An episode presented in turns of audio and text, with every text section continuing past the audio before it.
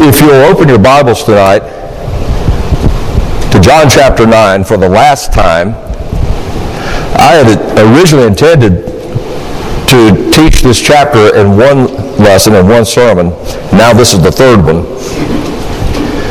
And then I thought about looking at verses 39 through 41 and moving into chapter 10 this evening.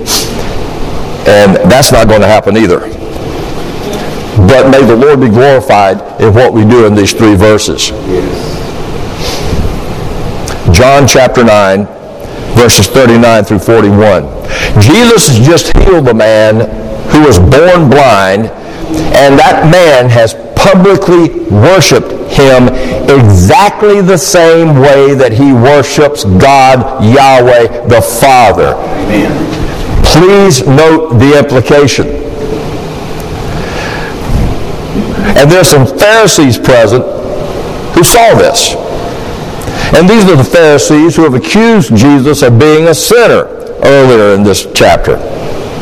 But the healed man contradicted them to their face. Look at verse 30.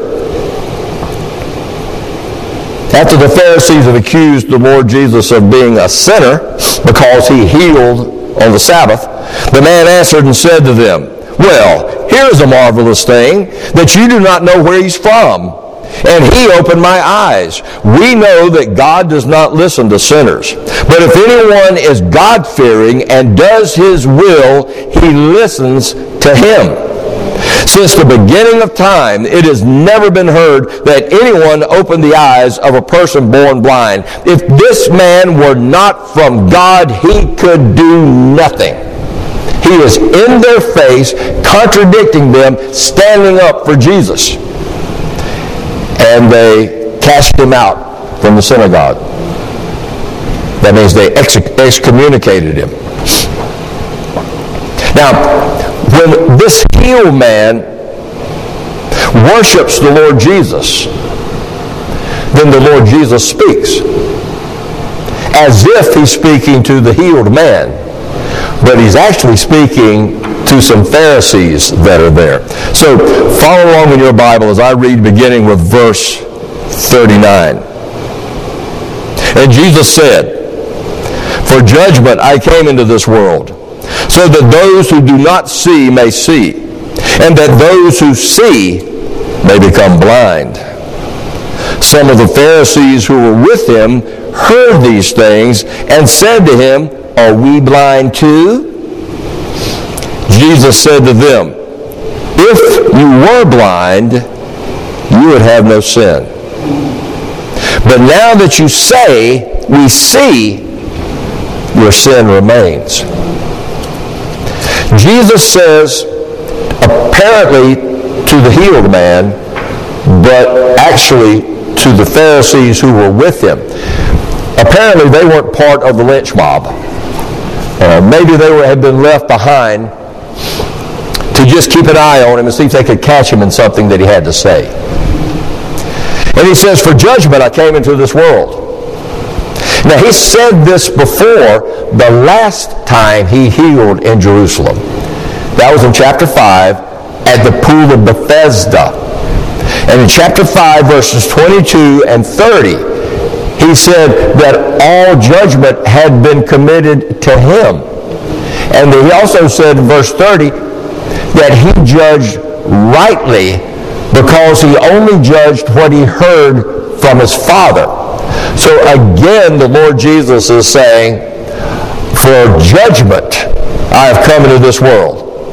Judgment. Discerning what's right and what's wrong. Discerning who's guilty, who's innocent. Discerning who will be condemned and who will be pardoned and then having the authority to do it. Judgment. To separate those who believe in the Lord Jesus Christ from those who reject him. In Matthew chapter 25, he puts it this way to separate his sheep from the goats. So, who are the sheep? He says down here in verse 39 that those who do not see may see. The sheep are those who do not see and yet will see. They don't see. They're content to ignore God. Uh, they see God as an irritating inconvenience who keeps them from enjoying life as they would like to enjoy life. In, in their attitude, they're good enough. I mean, God shouldn't have any problem with them. Why is he putting down these rules and these ethical standards and the like? We're good enough. But then Jesus shows up and wonderfully they see. They, they see themselves as they are. Sinners against a holy God. Sinners deserving the wrath of God. They see Jesus as he is, the human Son of God, and God the Son become human that he is the Son of God who by his sovereign grace and mercy has opened their eyes. And they believe in him and they entrust themselves to him. They're realizing that by free grace, he has pardoned their sins. Remember what he says here? For judgment I've come into this world, so that those who do not see may see, and those who see may become blind. And then when they say, Are we blind too? He said, If you were blind, you would have no sin.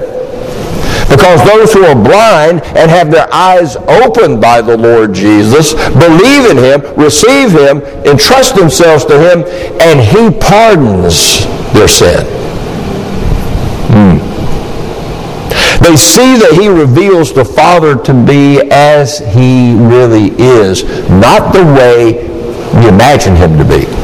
We imagine the Father, we imagine God to be this bitter tyrant who's only interested in spoiling our fun. But when the Lord Jesus Christ opens our eyes, we see God the Father for who he really is. As Psalm 86 says, You, Lord, are good and ready to forgive and abundant in mercy and truth to all who call on you. That's who he is. And we see him for who he is. Now, who are the goats? Remember we said that in this judgment, Jesus separates the sheep from the goats. So who are the goats? Jesus says here in verse 39, they're the ones who see, but they become blind. They see God as holy. They see that his law is holy and good and right, just like God is holy and good and right. They see that disobeying this good law of God is sin. They see that judgment on sin is sure and is right. That sin ought to be judged. But then they become blind. You see, they recognize God's law as good and holy, and they think they keep God's law. They think that because they keep God's law, they've escaped judgment. They think that their scrupulous religious activities counterbalance their guilt. They think that their scrupulous religiosity satisfies God.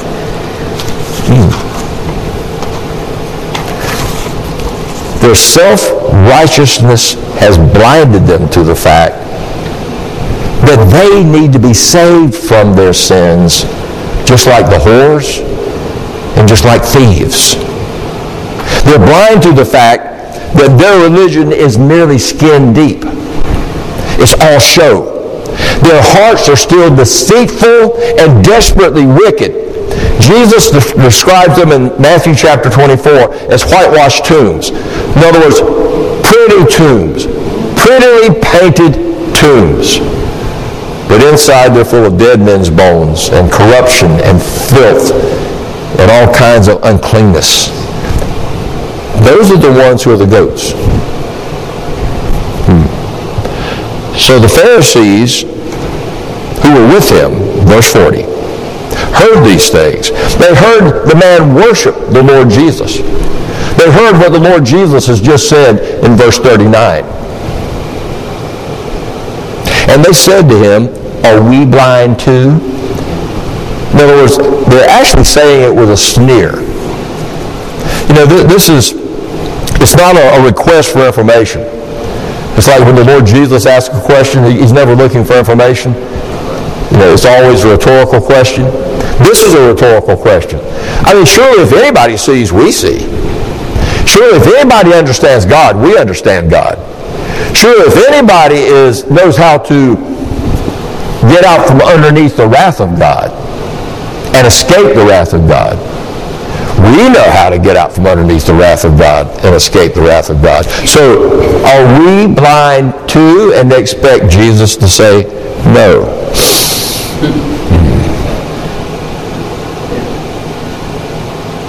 They realize that the Lord Jesus is not talking merely about physical blindness and physical sight. They realize he's talking about spiritual perception.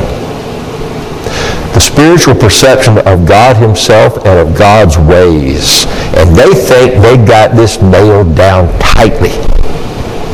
But look what Jesus says to them. Verse 41.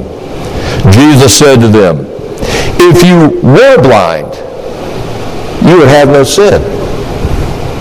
Wait, wait, wait a minute. what do you mean, if you were blind, you would have no sin? What's he saying? What's he saying is if you realized you were blind, if you knew that you were blind, if you realize you don't know God, you don't know his ways, you desperately need to see him and his ways. You desperately need to be reconciled to God. If you are blind and realize that, just like this blind man here, this man who's been healed, realized he was blind. He needed to see.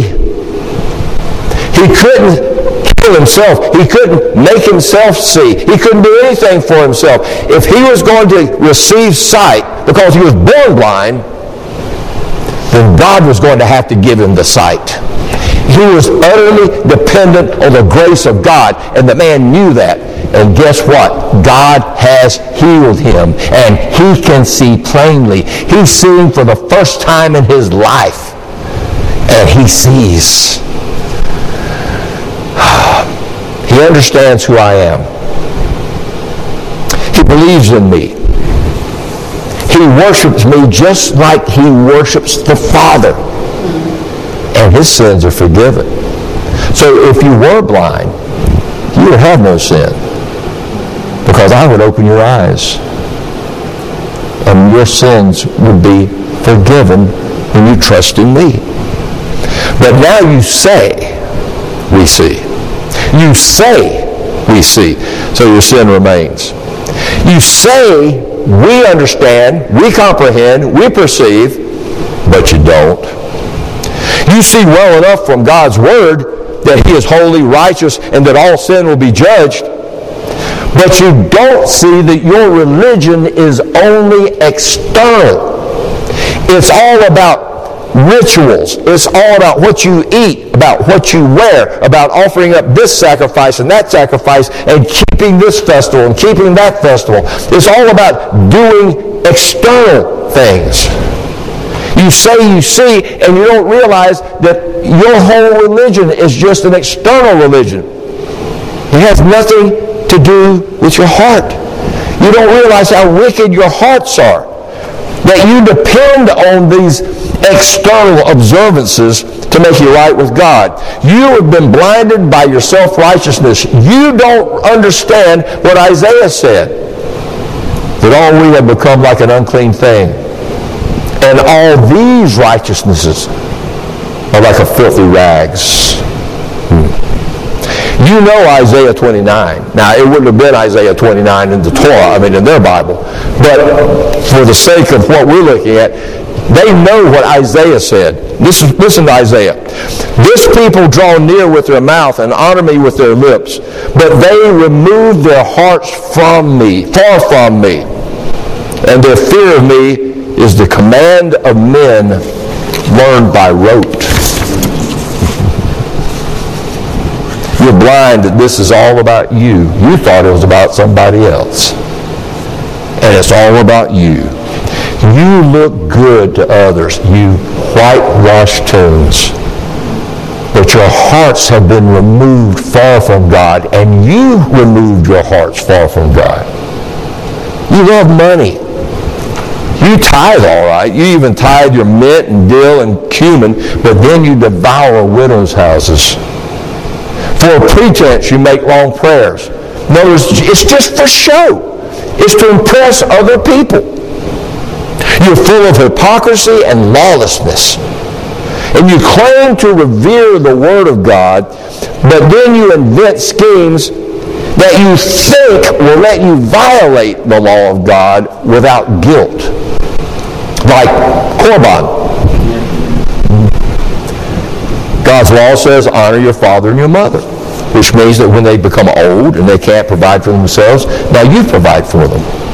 But you say, you who love money, you who have piled up money, you say, well, all my money is dedicated to God. It's given to God. So I don't have any that I can use to support my parents. And so by your traditions, you violate the Word of God. And Jesus, is, uh, or rather Isaiah also says, their fear of me is the command of men learned by rote. In other words, you have memorized the facts about God's will from the scriptures, but that's all it is to you. It's just rote. It's just facts. Um, watching sometimes in documentaries the little Muslim boys in the madrasas there in Afghanistan and they're reciting, they're memorizing, they're reciting the Quran. And they're like all little boys. They've got it up here, but you see them when they're when they're reciting the Quran, they're looking around, or they're picking their nose, or they're picking their ear, or they're looking at a rock on the ground. They're just saying words. They're not even thinking about what they're saying. Jesus says, "This is the way you are. You've got it memorized." But it's not gone any further than just a memory banks. It's never made it to your hearts. Hmm.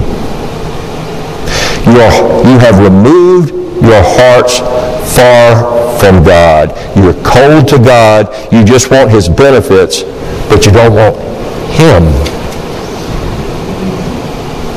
Therefore, your sin remains.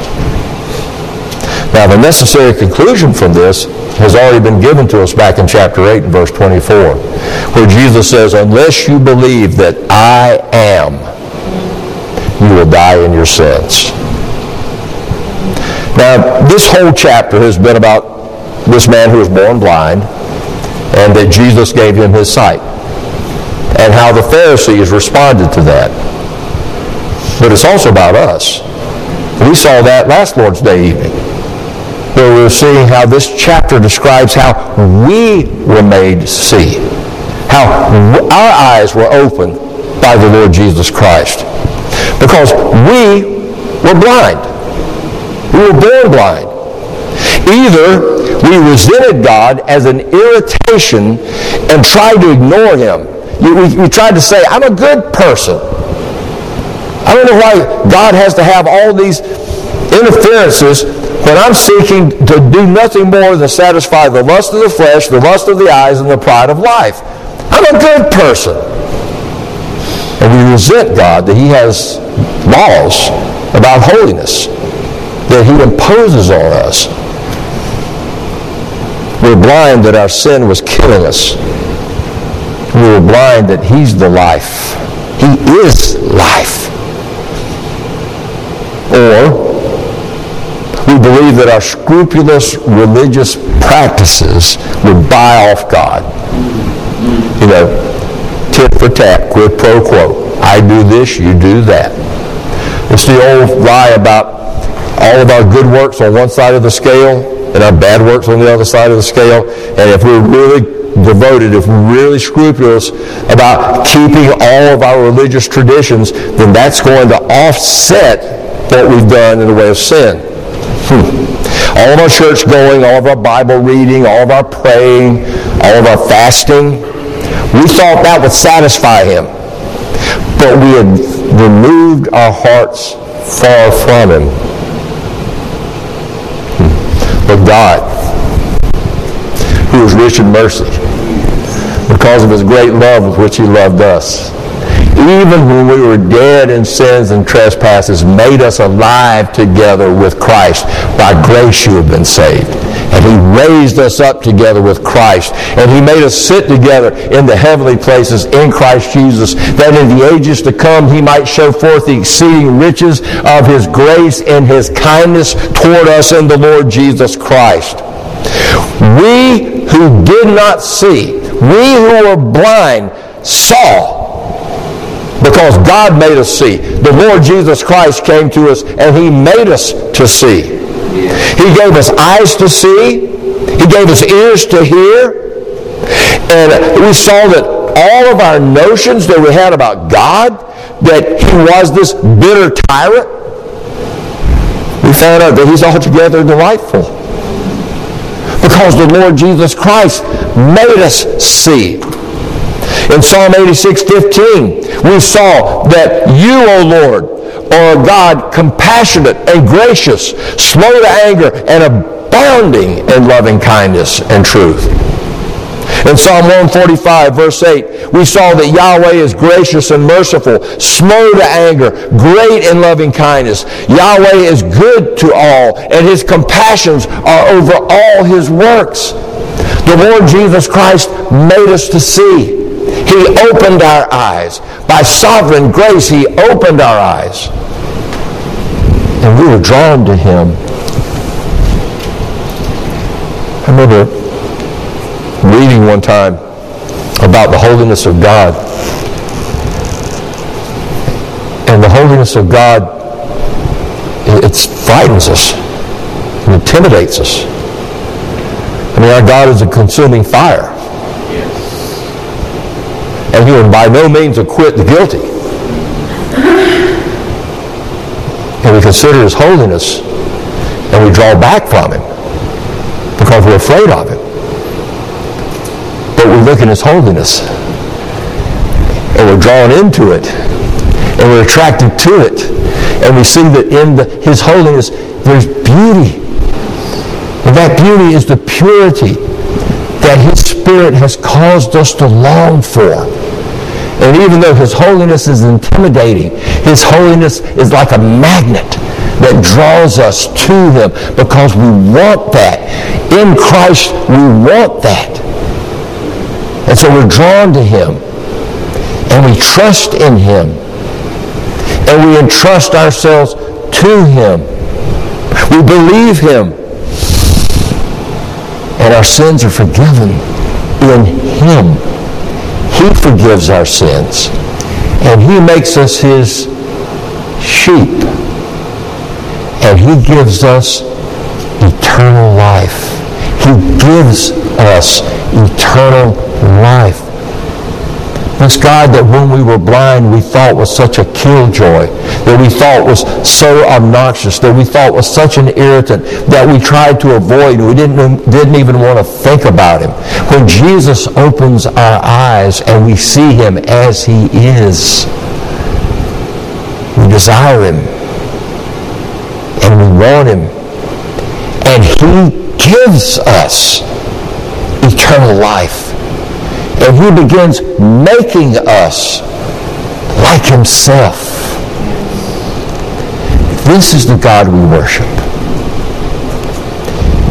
Because we were blind, he made us to see. Because we were blind, and we knew we were blind, he made us to see. Praise God for grace that makes the blind to see. Would you stand with me, please?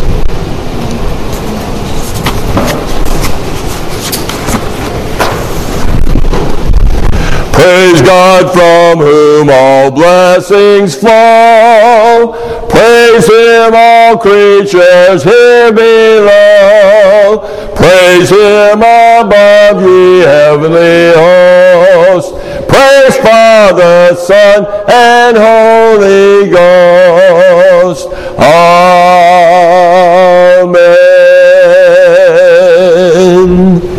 And we are dismissed.